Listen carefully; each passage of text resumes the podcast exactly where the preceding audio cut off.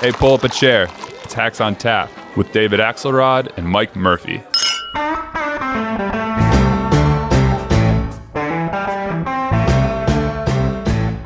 Putting a national lockdown, stay-at-home orders is like house arrest. It's the, it's the, it's you know, other than slavery, which was a different kind of restraint. This is the greatest intrusion on civil liberties in American history. Okay, that was Trump campaign manager uh, Bill Barr. Oh, oh, Attorney General. Oh, he, Attorney General Bill Barr uh, talking about uh, about stay-at-home orders uh, due to the COVID uh, pandemic and comparing it to slavery. There's a lot to talk about there. Uh, there, we'll come back to that later, but I just want to welcome in our old hackaroo, uh, John Heilemann, uh, back from the road for the circus. Hey, brother. Good to see you. Aloha. Good to see you too. And for a first timer, but an old friend, Matthew Dowd uh, from ABC News of late, but also uh, the strategic uh, uh, brains behind two George Bush elections, or one of the strategic brains behind two George W. Bush uh, presidential elections. Matthew, good to see you. Great to be on with both y'all. Thanks. So, yeah, that was a crazy uh, little deal with Barr. He said a lot of crazy things yesterday. We'll we'll get to him, but yeah, it's just like it's, it's just like slavery. It's like slavery, except for like the the lynching part and the it, just an extraordinary attempt to weave together two bad narratives for Trump at once. Uh, sort of incredible. He's I'm, I'm, i do I want to spend some time on Barr uh, lately, but we're but we're we're in the pandemic.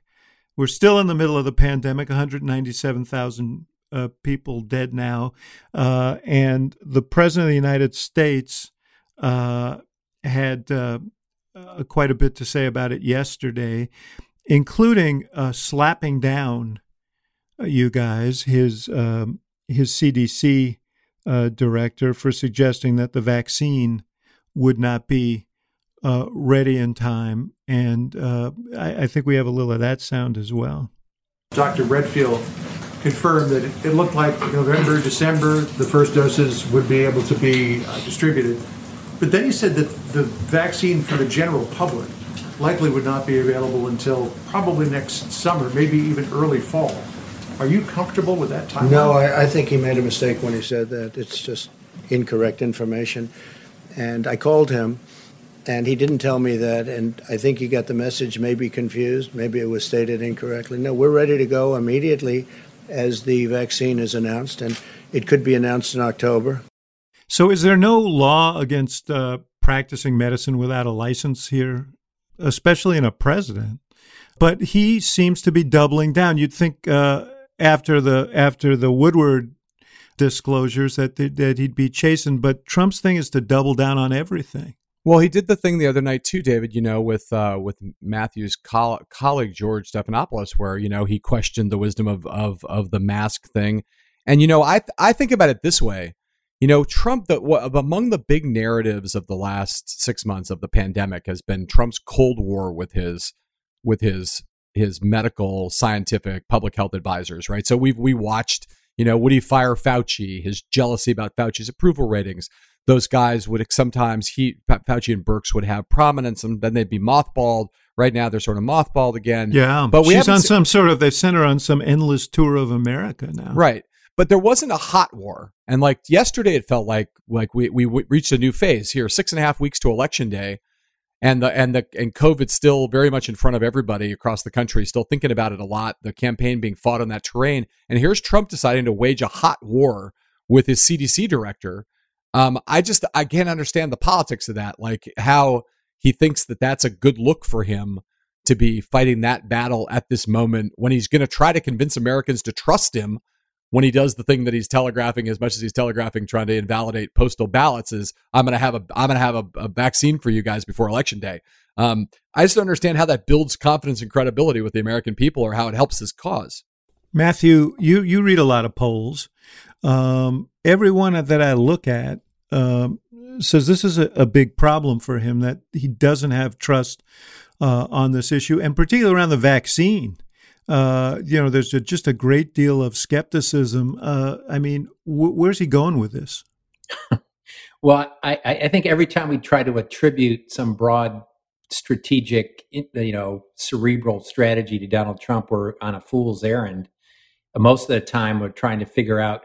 I mean, most of most of what he does is just says things because he knows that there's a large segment of the population that if he says them, you know, they're just fine with how he says it. I, I actually think this whole last 24, 48 hours surfaces a much deeper, bigger problem um, that exists today in America, which is basically the death of expertise. The idea that we that now that everybody's opinion has the same value. So if Donald Trump speaks about medical stuff or he dismisses his generals or whatever the thing he happens to be, his opinion matters as much as a doctor or a scientist or whatever. That's concerning, obviously, exceedingly concerning when you no longer put a preeminence on science and knowledge and basically decide, you know, that that all opinion are equal on all topics, no matter who's saying it. And um, I don't think the majority of the country feels that way, which is why the polls are reflective of where he is. I mean, I, I think Donald Trump, in a place, in a time in America when the one of the major issues and crises facing our country, COVID, um, you would think he would try to prove out competency on that issue. And each step of the way, he he proves out the opposite of competence on the issue at a time when that is going to be will absolutely be one of the top three issues on election day of why people are voting and what they're doing but he proves out the opposite but I'm but but I'm uh, specifically on the politics. He he's clearly driving toward announcing a vaccine. I mean, we've been saying this for months here that he would do that. Clearly driving toward that, um, and uh, yet he is creating. I mean, you kind of need. This is one area where the polling, at least, and even among some of his supporters, reflects um, the fact that people actually do want to hear from some experts that it's okay to put this in their arms and uh, take a risk uh, from it. And there is a very strong uh, point of view that's reflected in polling that if he announces it early, that that will be a fundamentally political thing, and they would not trust him. I mean, you mentioned Fauci. I think I've said this before here. He's going to need Fauci's about to become the most important guy in the world to him because if Fauci turns thumbs down on an announcement and says, actually, it's really not ready to go, uh, that's a big problem well, for yeah, Trump. And and here's the and and here's the thing that's so crazy about it. Again, you know, Trump is like the least subtle, you know, the least subtle political creature any of us have ever witnessed, right? You know, he said he's basically saying he's attacking Biden and Harris, who say we don't trust. They're they're in the difficult position for Democrats of saying we don't trust Trump on the on the vaccine, which you know it, it's it's an it's a, a line that invites Trump to say you're rooting for failure. Why are you not rooting for success? We're trying to fast track this thing, Project Warp Speed. You know, you guys, why should why shouldn't we be rooting for for mm-hmm. us getting this vaccine as quick as possible. So it puts them in a little bit of an awkward position. But then you have Trump trying to claim that it's not driven by politics at all, as he keeps talking about how he'll be ready on that special day. Yeah, no, it's like, no question. Like in what in what world does election day matter in terms of whether a vaccine is ready or not? It's just another day on the calendar, right? So it's it's transparently political. And and I I just I you know Trump would have a strong argument for being full speed ahead on the on the vaccine because most Americans want the vaccine, a safe vaccine, as fast as possible. But as soon as he starts pegging it to election day, it raises all the questions of like what the motivation. You, are right though that Biden. I mean, it is tricky terrain because you do not want to appear to be rooting against uh, an early uh, vaccine. Uh, you know that that is that is a bad look, and it would be a bad thing to do. And Biden went out and addressed that yesterday, but he did uh, finish up um, on the issue of trust. Let's listen to that. So let me be clear. I trust vaccines. I trust scientists, but I don't trust Donald Trump. And at this moment, the American people can't either. Matthew, what do you think about the way Biden is handling this? I, I thought that was the exact right tone and words to use in this because I think that falls exactly where the country is, most of the country is, mm-hmm. which is is I trust scientists, I trust a vaccine, I don't trust Donald Trump. That's where and look at every poll and every aspect of this, that's where the country is. So I thought it was pitch perfect. I think he could repeat that about 100 more times over and over again, that exact way he stated that. I think the problem with the vaccine, and I've talked to a lot, I live in Texas, as you know. I was up in Michigan for two weeks, um, and I talked to a lot of folks, both Trump people and, and, people that can't stand him, and in Colorado where I was. Um, there's a real question in many people's mind whether or not they want to take the vaccine when it first comes out anyway. Right, right, right. right and this, right. this this is separate and apart from what they feel about Donald Trump. They don't trust Donald Trump, a lot of them, but there's also a whole bunch of people like, why would I be the first batch of people to take the vaccine right. uh, when I don't even have any idea if they understand it? And so I think there's we already have a large number of the population that won't even take a flu vaccine, which has yeah. obviously been around for years and years and years and sh- improved its effectiveness there's going to be a vast majority of the country when this first comes out yep. is not going to stand in line and get a vaccine for COVID. Just not. We're we're doing uh we're doing the politics of COVID on the circus this week, right? We're in production this week. So Alex Wagner's down in in Georgia yesterday in Atlanta, and she's doing she's talking to people on the street about this question, African Americans, and one of them said this thing that sounded totally like I though speaking for I'm sure millions, where she said something like, I, I don't want to be I want a vaccine I don't want to be first, and I'm only going to see it after all the politicians have taken it, and, and I'll see if it's safe. I'll see if it's safe once they've taken it. And, and and and at the same time, I'm down here just to complicate this thing a little further. I'm in Florida yesterday, right, which we can talk about more if you want. But here's this thing that just popped up as I le- as I left the state of Florida to come back to New York. Uh, Trump Trump's hotel, the Doral Hotel in Miami, is hosting an anti-vaxxer conference on October 8th to 11th called AmpFest that's co hosted with QAnon, which will oppose any COVID 19 vaccine. So it raises the question, right? Donald Trump, that's part of his base, right? The QAnon people are, you know, Trump, we've seen him court QAnon, certainly not denounce QAnon. And the anti vax movement is going to be, uh, in addition to all the other people who have reasonable concerns about being first in line to take this vaccine, the anti vaxxers are going to be foursquare against this. And a lot of those people are Donald Trump people. So, I, I mean, I don't know how to unravel that fucked up piece of politics if you're Donald Trump, but it's going to be a really complicated moment. It's not like everyone wants a safe vaccine. Everyone wants it as soon as possible, but that is not an open and shut case that you just announce it the third week of October and everyone's going to be like, Hosanna, hail Donald Trump. He brought right. I think that, yeah, right. I, I, will say this: he seems pretty comfortable living with cognitive dissonance. I don't know that he's that that that worried about that. That's his resting state. I was with uh, your uh, our, our, mutual friend Karl Rove uh, yesterday, and what Karl said was that you know to the extent that the virus recedes and it becomes less of an issue about health and safety and more of an issue about the economy, that it becomes more uh, navigable uh, for Trump.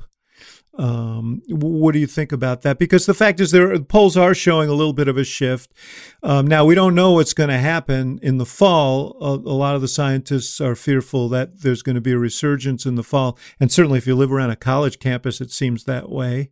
Uh, but um, do you think that it's possible that this thing will age well for Trump between now and election day? I think the likelihood is low. I think that Karl, I think Karl assumes, which has not been borne out by history of issues when they arise in presidential campaigns, that later positive news changes wholeheartedly months of negative news, right?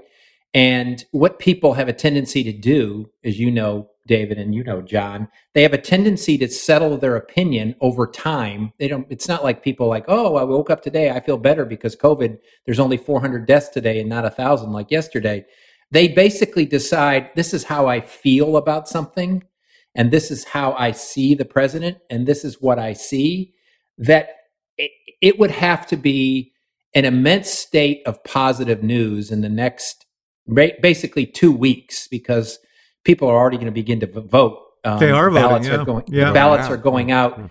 That the, the ability to change, this is a little bit like 92 when all of a sudden the economic news started getting better about six or seven weeks out. And then the Bush folks were all pushing the idea the economy is getting better, therefore why change? And voters had already locked into sort of how they felt about it and we're going to move on anyway. That's, I think, what's happened to Donald Trump in this. I don't, I, I, I'm going to talk about the polls. There's a great, incredible stability to this race people talk about it's closed. Well, it's closed from, you know, 7.6% he's behind to 7.1% behind or whatever it is. It, it's tremendous stability. We should always look at Donald Trump's approval rating because the approval rating is the most determinative number in a reelect campaign. It's the most determinative number in a reelect campaign. Every president for the last 50 years on election day gets roughly their approval number that they go on into election day.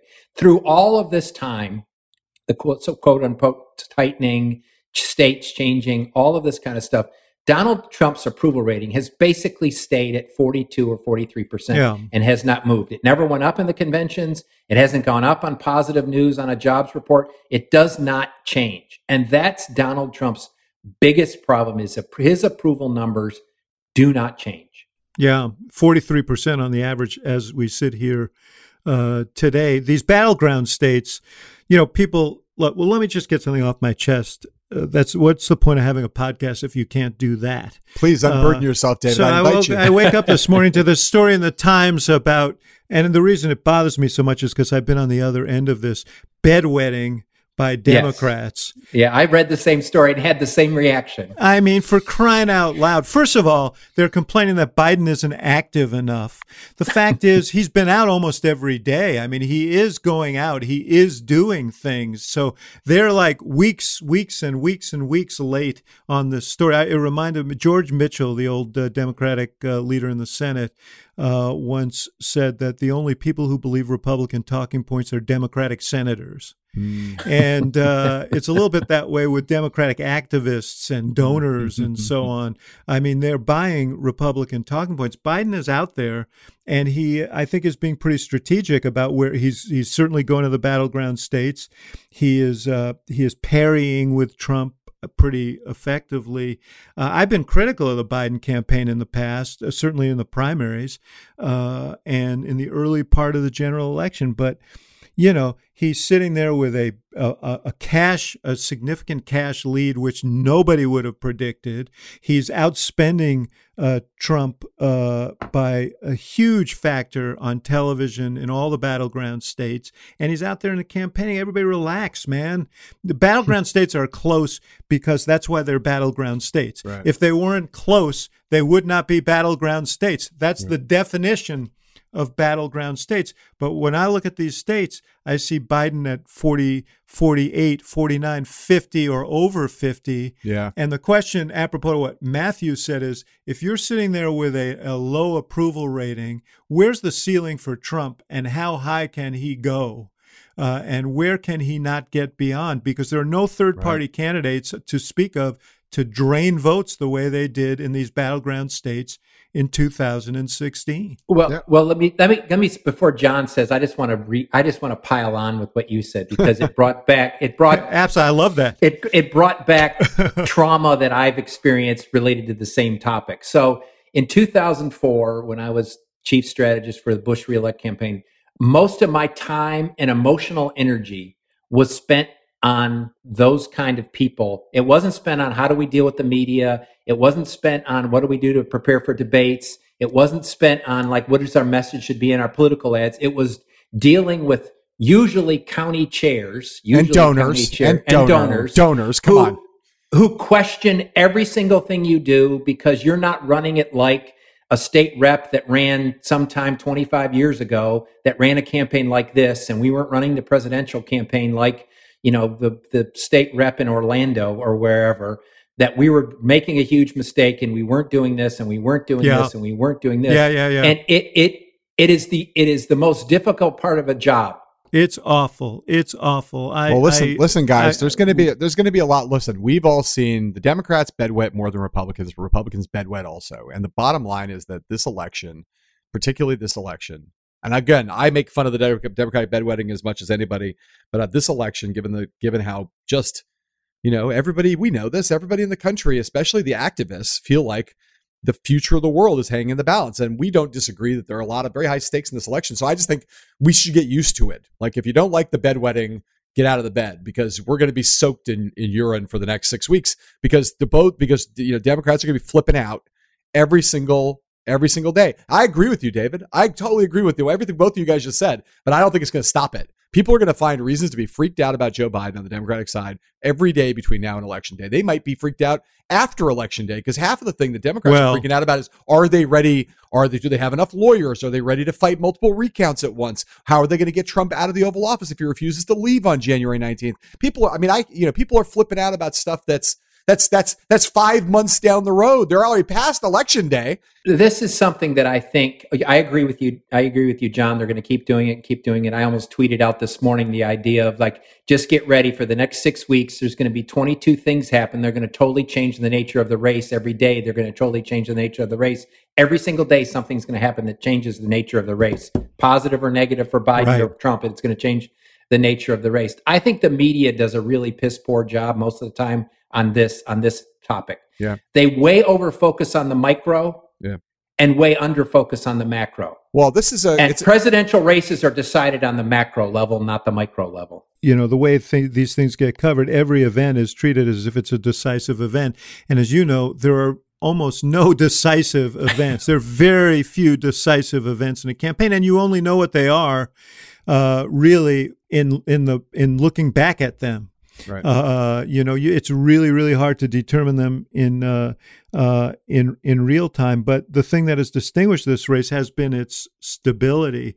The one thing, uh, go ahead, Heilemann, say what you're going to say, because I want to raise the one thing that uh, I do hear as a legit a legitimate source of concern. But go ahead. Well, I was just going to say, you know, to go back to my Florida thing, right? To your point, Matt, like that, you know I'm, you know, there's, there's, there's, you know, you, th- this is fed to, again, it actually feeds into your thing, David, about Republican talking points. So I'm talking to Susie Wiles, who runs the Trump campaign down there, and she's talking about how much better ground game they have in Florida than the Biden campaign. That Biden's got no one here on the ground, and she's shown me their list of volunteers and door knockers and, you know, all this stuff, right? Those, you know, they, they've been, you know, Florida matters a lot to Trump. It's in his head. He, it's his home state now. She said that there's a Trump family member in the state almost every day of the week. That's how, like, of all the battleground states, Trump's most focused on that one, right? And it was also 2016. That was when they started to realize that they might win, was when the Florida results came in. So, Florida, big deal, right? She's battleground. You know, we got the stronger on the ground, right?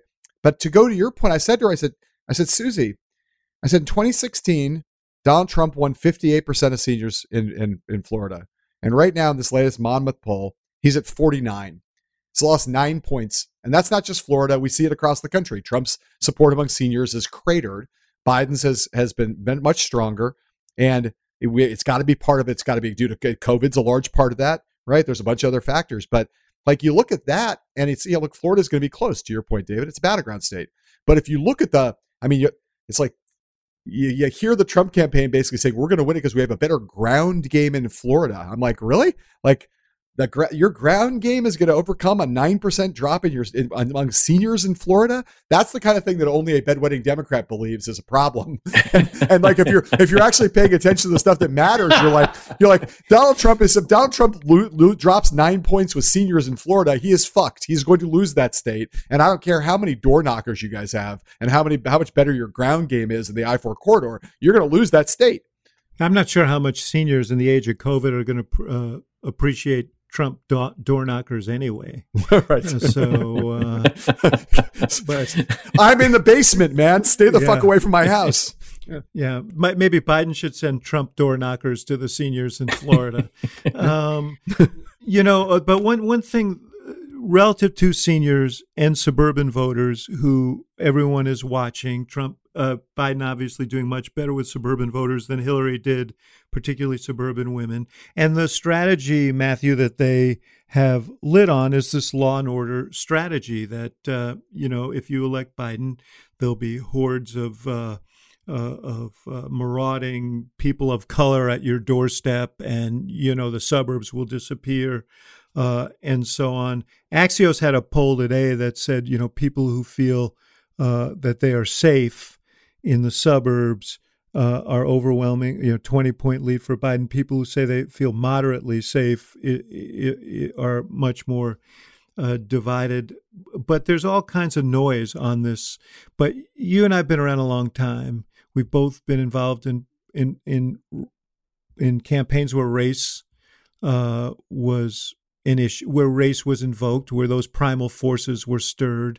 Um, how how concerned should Biden be, in your view, uh, about this as a resurgent kind of potential problem for him? Well, I, I think it's one of those those. Uh, I think he should be concerned about uh, a developing storyline that says, would he, you know, would he contribute to a an America more to an America that, and he needs to frame it like this, that it's divided or more of an America that's united. I mean, I think that's how Biden must frame it. I wouldn't be overly concerned about it. All of these comparisons, people keep making the comparison to 1968 and Richard Nixon's strategy right. of law and order. They, of course, leave out the important point, which was the incumbent president, president, was a Democrat. Yeah, yeah right. The Senate was Democratic and right. the House was Democratic. And so the you can run out of law and order and things are bad in America, and I'm going to change it because I'm a different person. Um, I don't get the Trump strategy. Everything the Trump strategy seems to be doing is driving up the wrong track numbers, right? It, it, it, keeps he keeps saying things are bad here and they're bad in Portland and they're bad in Minneapolis and they're bad here and they're yeah. bad here.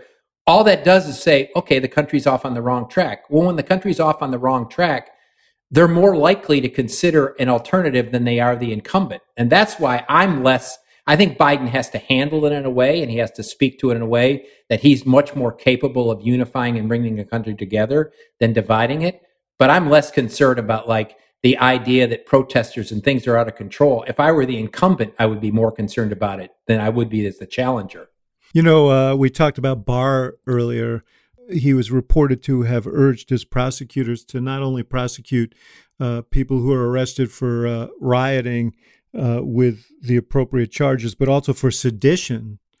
Uh, and uh, it does make you wonder how big a role Barr himself is going to play uh, in the closing weeks of this campaign in terms of bringing indictments, uh, you know, Russia stuff, this kind of stuff, in terms of intervening on voting issues. Uh, he is completely, I mean, he's completely identified himself as a, a kind of political apparatchik, yeah. and he arrogates to himself. Like, listen to this, uh, uh, Jeff. Play the the the the bite from Barr about w- his powers uh, from this extraordinary event at Hillsdale College last night. Under the law, all prosecutorial power is vested in the attorney general, and these people are agents of the Attorney General. And as I say to FBI agents, whose agent do you think you are? Now, I don't say this in a pompous way, but that, that is the chain of authority and legitimacy in the Department of Justice. He, uh, he doesn't say it in, in a, a, pompous, pompous way. way. He says yeah. it in, an, in, kind of an authoritarian way. I yeah, yeah. it's sort of a it's sort of a thuggish, terrifying, autoc- autocratic way is what he, he says it. I'm sure that those FBI agents and the uh, and prosecutors were under the misplaced assumption that they had sworn an oath to the Constitution. Yeah. Uh, and uh, and expected expected to be asked to follow the Constitution. But I, I don't know that we've ever seen a situation like this where you have as thoroughly political an attorney general in as fraught a time. And I'm wondering what, what that's going to mean down the, the stretch of this uh, race. And I would say not just so A, thoroughly political, B, utterly ruthless, and C, incredibly effective. I mean, I, it still is um, to me one of the most breathtaking exercises of raw political power that I've ever seen in 30 years of covering this stuff was when Barr seized the Mueller report, re, mis, mischaracterized it, lied about it, framed it in the way that he wanted to frame it, and then withheld it from the Congress and the public for weeks to allow the the narrative to get set that Trump was not guilty of collusion and not guilty of obstruction. It was just an extraordinary thing. And he did it in, it was, you know, he did it over the way he played it over the weekend, understand the timing of it and yeah. how hard it would be for Congress to come back to try to challenge him. Like he was tactically, right. strategically, every way. I, so I, I am, I think it's a terrifying prospect. You know, he's in Michigan right now, not, this like an accident. You know, the Gretchen Whitmer the bill there to try to strip Whitmer from her her strip her authority to manage the state on the question of COVID and the and the shutdowns. That's what's going on in Michigan right now. He's there in that state where that where where she has been at the center of all that controversy, where there are armed militia people who came out. Well, I think he'd refer to it as an anti-slavery mission. Yeah, that's exactly right. but like, but I mean, but even there, he's he's he's like there in Michigan on a poli- the, the timing of that whole thing. He's there on Listen, a no, political no, mission. there- there's no pretensions about this. Uh, The question, the question though, is what kind of harm, uh, what kind of mischief in the short run, but harm can he do? I mean, the harm is huge in, lo- in the long term, and the harm to basically the perception of the country about constraints on power. All that's huge in harm. In the short term, I think the Democrats should worry less about what he might announce before election day, because I think that will be discounted to a Yeah. huge degree by Mhm. most voters. But I think what I would worry about is what does he do on election day and in the overtime aftermath and the overtime. and the overtime. yeah, yeah. Yeah, no, and I think that he will. You know, one thing that he has proven is he's completely unrestrained. I mean, there he does not feel um, any compunctions uh, about doing whatever he needs to do uh, to advantage the president in, in a situation where there's going to be a lot, potentially a lot of confusion. Who doesn't who doesn't think that on election on election night when the vote on the election day vote in Pennsylvania, let's say favors Trump and Trump stands up and says, I won Pennsylvania, and people say, Well, wait, all the ballots aren't counted. And Trump says, Well, I already told you that mail in ballots are, are illegitimate ballots. There's a lot of fraud. But to make sure that there's no fraud, I'm sending the federal marshals in to collect those ballots in, in Pennsylvania. You know, who's who doesn't think that that's a scenario and that Bill Barr won't have his the federal marshals ready to go to impound those ballots on the day after election day. Who doesn't think that's? I mean, I could I could do twenty of these scenarios, right? But that's a you know that's that's a that's a to me you know a highly plausible scenario that could play out and could play out in any of the battleground states uh, the, on the day after the election. And I don't think Yeah, Barr- and the only and the only way around, I mean, the only way around that way they they would try to game it, and this it is it's the margin. The, what is the margin if Trump loses? What is the margin by which Joe Biden wins? Is all is I think as important is as almost as important as winning is what is the margin because I think it becomes incredibly imp- if all of a sudden Joe Biden starts winning places like North Carolina and Florida. And I think part of this is we're going to see signs of the problem. It's it's not going to be the traditional states are going to tell us what the election is doing. Have no problem doing this. Have no problem. And if those Right. started going Right. going against Donald Trump, Right, then I think you're okay. But if Right. that doesn't happen, then it's a problem. right, and that I mean, Florida looms largest uh, of all, and that if Florida were to come in on election night, and they have a history of being able, eh, being able to handle mail-in votes. yeah. And they Uh, count and they count relatively fast initially. Yeah, and, they, and the polls close early. You know, you know how they like it down there. The early bird specials are really popular in Got Florida. you got to you got to get to the Red Lobster in time for the early bird special. So, they So- got have The it. Golden Corral, the Golden Corral. if they call it, if they call it for, if Biden were to win Florida, I think that would uh, the whole thing will take a different character. That's why Florida. I mean, Florida.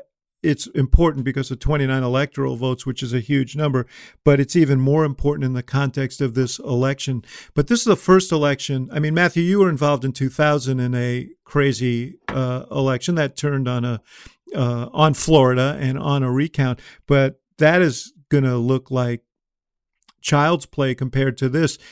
You know, the post-election scenario. Yeah, because you had you had you had even under the you know you had Al Gore and his team who who you knew you know was fighting for their political life, but you also knew that they believed in a system, they believed in a process, they acknowledged certain things, they would accept decisions, they would do all that. There's nothing on the Trump side that says they'd even come close to accepting any decision by any authority unless it goes with what they want. Yes, there was no world in which you thought that the Clinton Justice Department and FBI were going to roll into Florida and Yes. see and impound the ballots Exactly. when the recount started because only we at the Justice Department are could possibly count these ballots in a fair way. You never like never never even occurred to you. But that you know that was an incumbent. I mean, it wasn't incumbent on the ballot, but it was an incumbent administration that never it would have been a fantasy that you had. Your darkest fantasies would have involved that. one guy who did roll into Florida back then was Roger Stone, Stone. who created a lot of mayhem uh, uh, down there um, to to try and advantage the the Republicans. He you saw he you saw his visit to Alex Jones. Uh, so did Ted Cruz. Ted Cruz rolled into Florida too. That Ted Cruz created a lot of mayhem in Florida in 2000. He was down there screaming and yelling at voting things. Don't forget Ted Cruz. All right, we'll uh, we'll we'll noted noted. I, I still, my I point is wanna, my point is right now. My my point is right now. Stone was on the Alex Jones, and he was saying if if uh, Trump loses, he, it will have been stolen from him. He should declare right. martial law he should jail the Clintons and others who uh, have uh, who have violated the law. Uh, right. I mean, it, it's really crazy stuff. And here's Bob Barr, uh, Bill Barr, talking about sedition relative to the rioters. Uh, now, how about nothing? Uh, that that sure sounded seditious to me. and dangerous, telling people essentially either our guy wins or it's it's it's time to impose martial law. Well, and, well, David, I think I, I here's a big concern I have, and go back into sort of getting it writ large.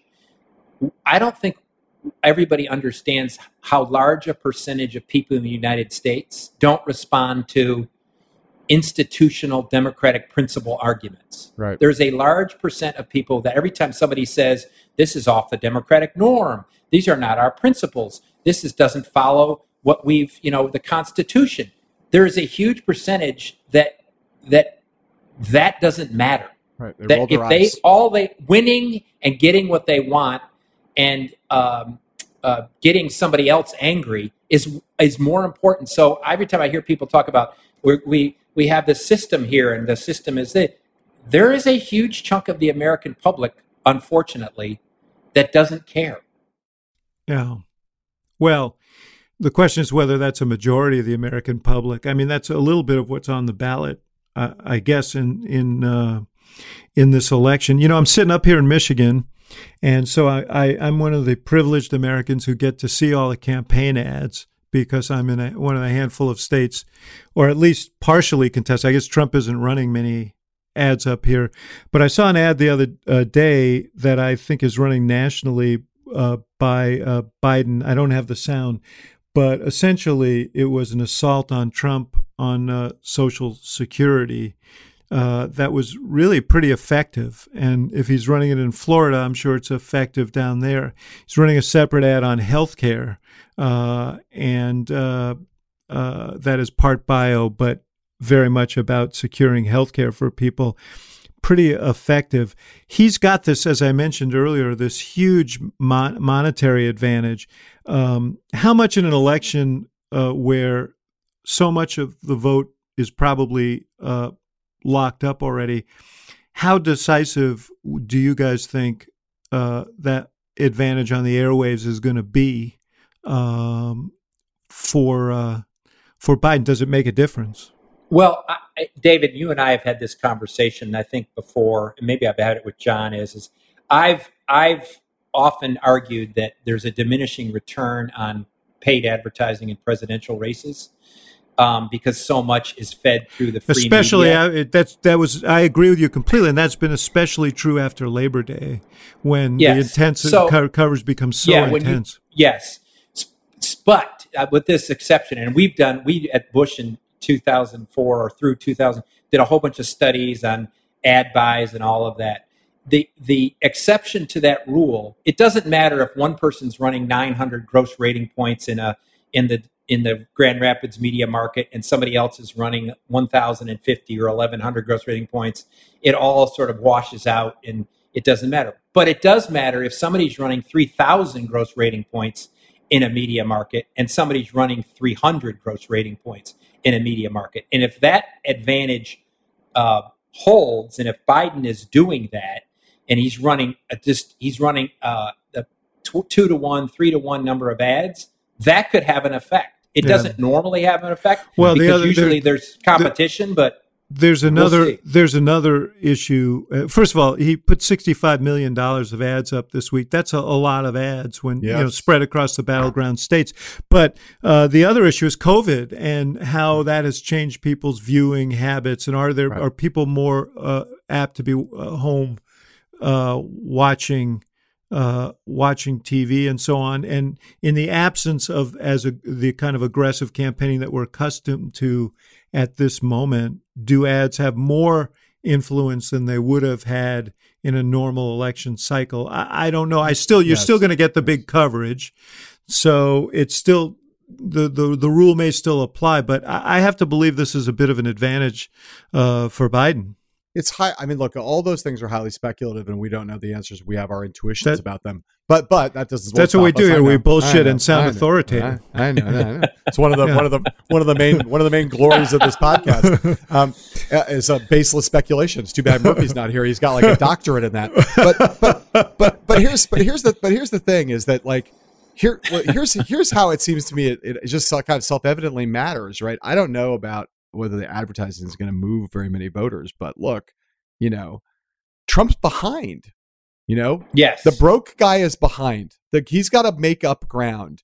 And right now, they're having to make hard choices about, with scarce resources, about where to invest, where not to invest. That's like you don't want to be in that position ever if you're an incumbent, but you really don't want to be in that position if you're an incumbent and you're behind in every battleground state. And and you had hoped that you would maybe try to go make a run at Minnesota or at Nevada or at New Hampshire. Like where's the money coming from that's going to get you back to level in the six main battleground states? which which you, you you're you've been behind in it all year long. Now you've also got these other states you were the reach states where you thought you might be able to shift. You don't have money to go do those things, and you've got Biden just reminding you every day that they don't have to make those choices, and they're on the air all over the place. And I would say in these last six weeks, you know, if the if the if the disadvantage, if the disparity continues, which there's no reason to think it won't, all of a sudden the Biden people will be in a position not in a not in a in a ridiculous flagrant way, but you know, maybe you go and start to play in Georgia, you know, and start to make the Trump people make their choices even harder about where they want to go and where they have to have their back because you know those Georgia floor polls still show the race of dead heat there.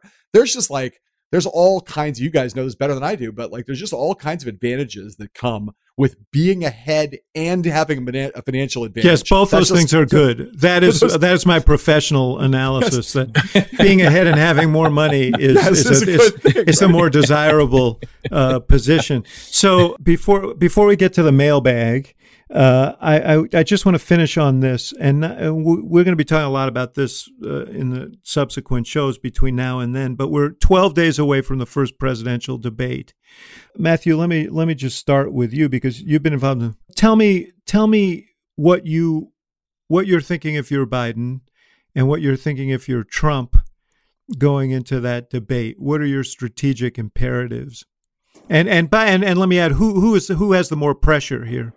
I was thinking a lot about this in advance of in the town hall that was just held, um, because it, I compare the the presidential campaign to like the Tour de France, and the town hall is like a time trial where you're just competing against yourself, hoping you don't slip the pedal and crash. yes. But the the mountain stage is the debate. That's right. You're you're you're in, in, and that is the where the real work needs to be done. And the first debate to me is always the most important debate of all three is always the most important. You can recover and you can do certain things. So to me, and it's the last of the big things that could actually adjust this race are the debates. Outside of something unexpected we are unaware of, the debates are the last real mover, mm-hmm. possible mover in this race. So to me, I always look at this is what is holding Donald Trump back right now. And I said this before the Republican conventions. I said this before the town hall. D- Donald Trump is not going to gain much ground by beating up on Joe Biden, even though they think otherwise, and even though they keep doing it. Donald Trump only gains ground if he improves the perception of himself, that he gets the country to see that he's doing a better job at things than they already see him doing. Because fundamentally, his ballot number is tied to that number, that the approval of himself. So to me, they didn't do it at the Republican convention, which is what I always said how you should. They didn't move his numbers. He didn't do it at the town hall. He didn't improve his number on his. So the first debate is the challenge to him for me is strategic challenges is what does he do to demonstrate competency that would cause some percentage, three or four or five. He doesn't have to move it a huge amount, but three or four or five percent of people that disapprove him to think that now approve him. That's his biggest challenge. Joe Biden, to me, has to the the the argument that is tended to sift through on Joe Biden is is he too old and is he competent enough to, and, and, and does he is he can he make meet all the challenges? So I think Joe Biden's strategic challenge is just to show the American public, you know, that he can respond to all the questions, deal with it. He has vigor. He can do all of that. And if he does that, he meets that challenge. For me, the key moment for Joe Biden is is going to be how he handles Donald Trump's chaos on debate stage. Yeah. Right. And Donald Trump's going to throw all kinds of insults. He's going to insult Joe Biden. He's going to say awful Yeah. things. And if I were Joe Biden, I wouldn't respond to anything that attacks on him.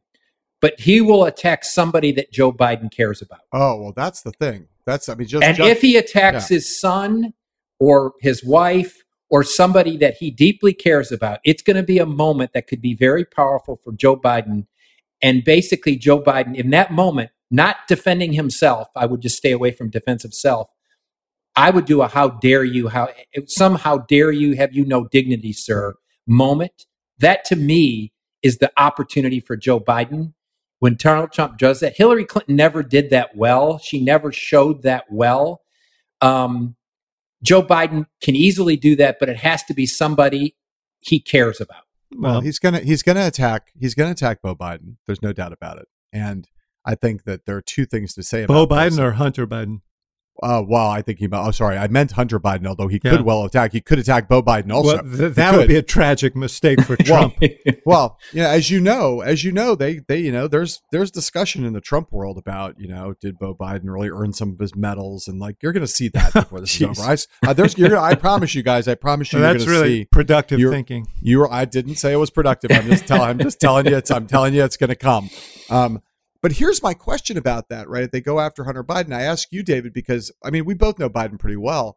I, I, you know, we saw him the other day after the the the losers and suckers story came out. Right? Mhm. The the Goldberg piece. Yeah. When when Biden was on fire that Friday when he did that that that that def- that basically Yeah. I'm a blue star. Yeah. Like he was very good that day. Yeah. Right? My son we- wasn't a sucker. Yeah. Right, my son wasn't a sucker, but we know that Joe Biden has that he's not always in control of his emotions when it comes to his family. You know, that's just a reality about Joe Biden. He can be he can he is he's he he takes it very personally and takes it very seriously and sometimes doesn't have total modulation about it. So I wonder whether on the basis of everything you saw in him working with him really closely, I mean I've covered him for a long time, but I wonder when that moment comes he, whether it's a slam dunk moment for him in defending Hunter Biden or whether there's some reason. I mean, they will obviously practice this like crazy Yeah, in debate, uh-huh. but but whether you think that that's you know is there some there's some jeopardy there? I think you know everybody. Everybody's strength is their weakness. Biden is a very authentic guy. If he if he's angry, his anger will will show. It'll be hard for him to uh, control it. Um, you know, first of all, let me let me just respond to uh, Matt, Matthew on a couple of points. One is, um, you are right about Trump. That that's what you would do if you were if you were able if you had a precision instrument. Uh, that is not Donald Trump. And my guess is that Donald Trump will be exactly who we've seen. He's going to come up and he's going to and he's going to make. Well, the- you would ask me what should their strategy be. no, I understand. agree You know, you answered the question, uh, and but the the reality is, if you're if you're Biden and preparing for Trump, you got to prepare for the guy we've seen in all these press conferences. Yep. and he'll hit the same points that he's been hitting. And his fundamental message, I think, is going to be: I think he may attack people who are close to Biden. I think he's going to attack Biden, and he's going to attack Biden as weak and feeble and part of the establishment and unable to to uh, you know unable to handle the moment. That that is that is what he's been. Uh, that is what he's been. And Biden, um, you know, uh, the question is. Does it just become a slugfest, you know, and does or can Biden modulate and pick his spots where he engages with Trump and pick his spots where he uses Trump's behavior as an example to the country of why we need change? And that, you know, we'll, see about that because sometimes, you know, Biden is basically a, a, a, a, a very nice person. It's not his you know, he, he always looks slightly uncomfortable when he goes on the attack, and it can, seems kind of forced. Now, it may not with Trump, but you don't want to look like Clint Eastwood in uh, Gran Torino chasing the kids off the lawn. You know, that's and that's what he has to.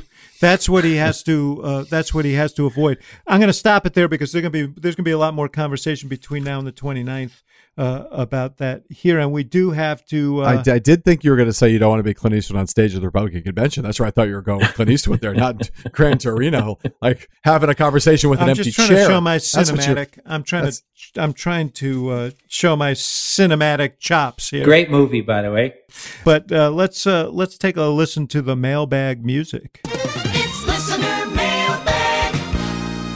Thank you, Mike Murphy, for providing uh, that uh, to us. I am going to start with a question for you, Matthew, uh, from Alex, who says the Trump campaign, who are clearly willing to kill a few people to aid the reelect, it's an editorial judgment. There are knocking on millions of doors. The question I have is whether door knocking continues to be an effective campaign strategy with so many already decided and increased ability to use text message to connect. Is door knocking obsolete? What would your advice be to the Biden campaign to balance public health with voter engagement and mobilization? The answer to that question is is I I think door knocking works ex- exceedingly well in low turnout local elections. I think it's very good.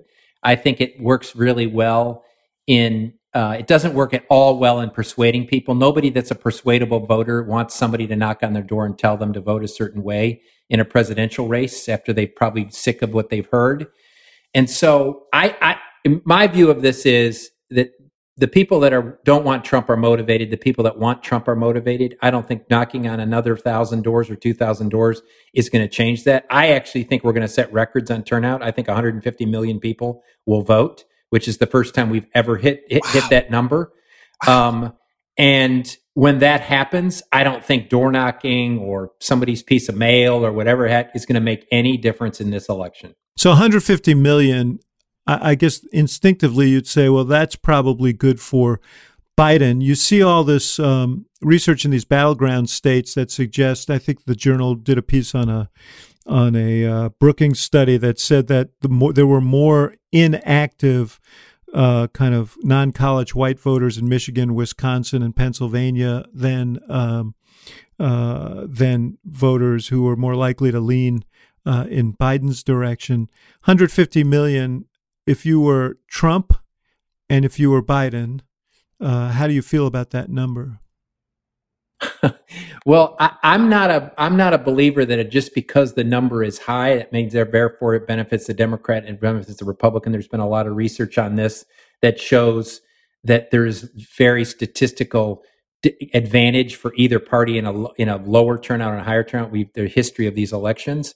I think it totally it doesn't help Joe Biden that an extra three million people turn out in California and New York, right? So if there's huge, so I think it's all a question of of where it is and among who, right? And, and if college graduates are a higher percentage, and if my, uh, uh, people of color are a higher percentage, and if younger people is a higher percentage, which I actually think it's going to be, um, then I think that's a benefit to Joe Biden. But it completely depends on the composite, not the right. total number in the electorate, the composite of it. That's absolutely right. The proportionality matters, but you've got to believe if it goes up that high that um, it'll grow on both sides. Well, look at the midterm election. Look what the turnout was in the midterm election, and that was driven by, to a large degree, about people that didn't want Donald Trump but there was also a huge amount of pro-Trump voters that I mean, I think Donald Trump will get get more votes than he got last time. Donald mm-hmm. Trump will get more votes than he got last time. But if 150 million people vote, um, him getting more than whatever that you know, him getting 3 million more votes doesn't help him if all of a sudden there's 80 million plus on the other side. Yeah, I think he'll get more than he got last time, and he'll lose the popular vote than he, uh, by more than he did. I agree with time. that. Hey, Both uh, of those things I think will happen. Heilemann, uh, Lindsay says, When I hear you analyzing the race, you seem to assume most voters will make a rational decision based on available facts. That seems like a fair assumption. I'm not sure we make that assumption, but my friends who are text text banking for Biden keep getting responses from people saying they won't vote for Biden because he's a pedophile. Of course, he's not, but with the popularity of QAnon and other conspiracy theories, uh, is assuming voters will vote based on reality. The political mistake of 2020. Will we be surprised by how many votes are cast based on an entirely alternate false reality? Um, well, that goes to actually the thing you just said, David, which is like I don't think we make that assumption at all. And in fact, I I, I think that you know if 2016 uh, taught us taught us anything, and I don't mean that the outcome was irrational, although you know you could argue. But look, I think we have only begun to scratch the very very early surface of the fake news uh, flood.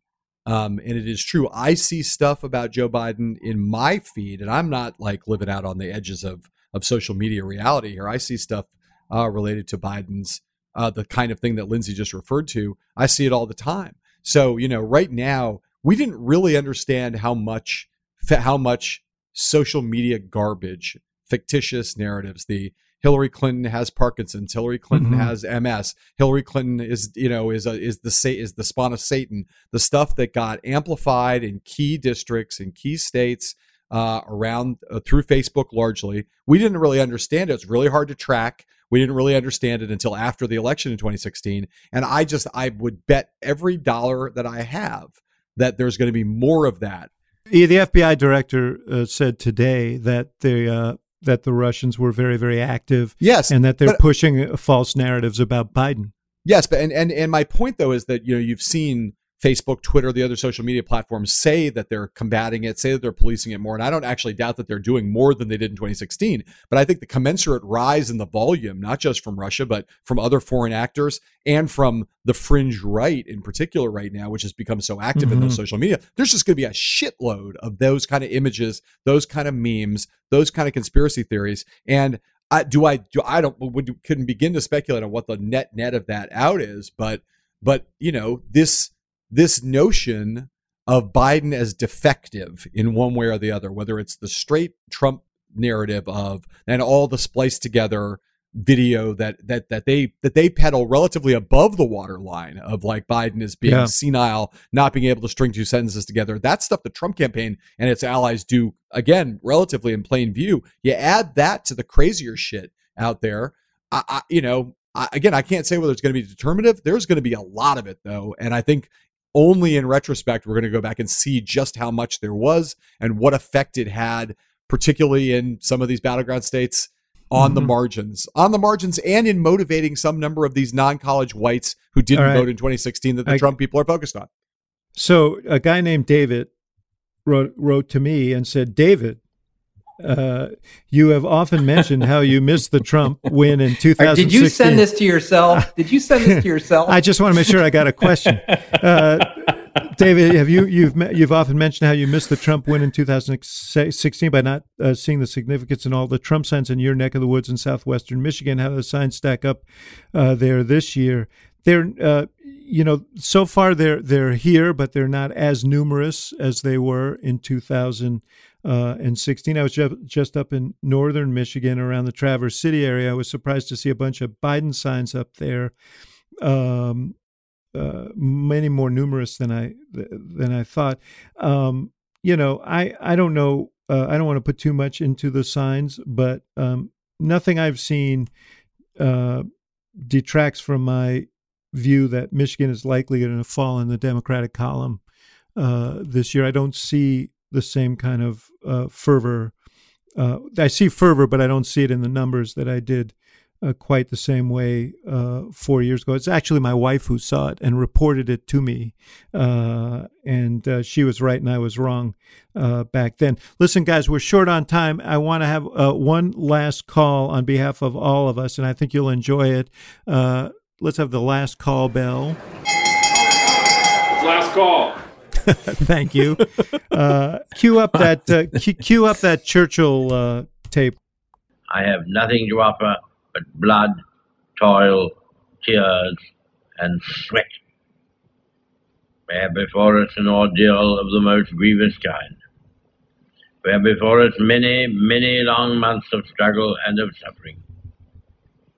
You ask, what is our policy?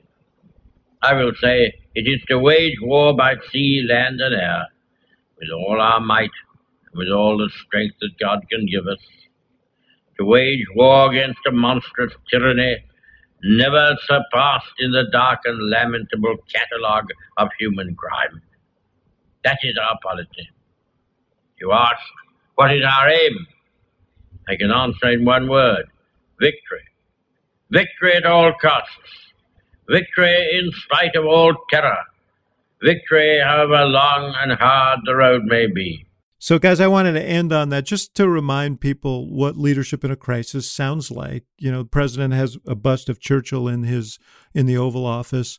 I, I wish he'd give this a listen because this is what it sounds like, and uh, it's what what the country needs at the moment. Anyway, Matthew Dowd, it's great to have you. I hope you come back uh, often. Ask me anytime. Always good to talk to you, David, and you too, John. Yeah, brother. Good to have you as well. We'll talk to you soon. Uh, and and I want to recommend to everybody John's new podcast. Say a word about it, John. Uh, it's a podcast called Hell and High Water. You can find it on everywhere you get podcasts. I'm like digging deep on this big fucked up apocalyptic moment that we're all living through.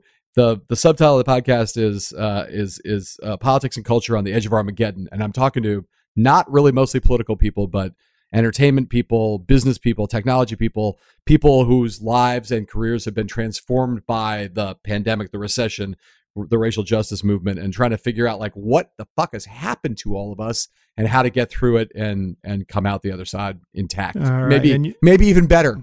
And you can see him on the circus. Uh, Matthew will see you on ABC. Awesome. And I'll catch up with you guys later.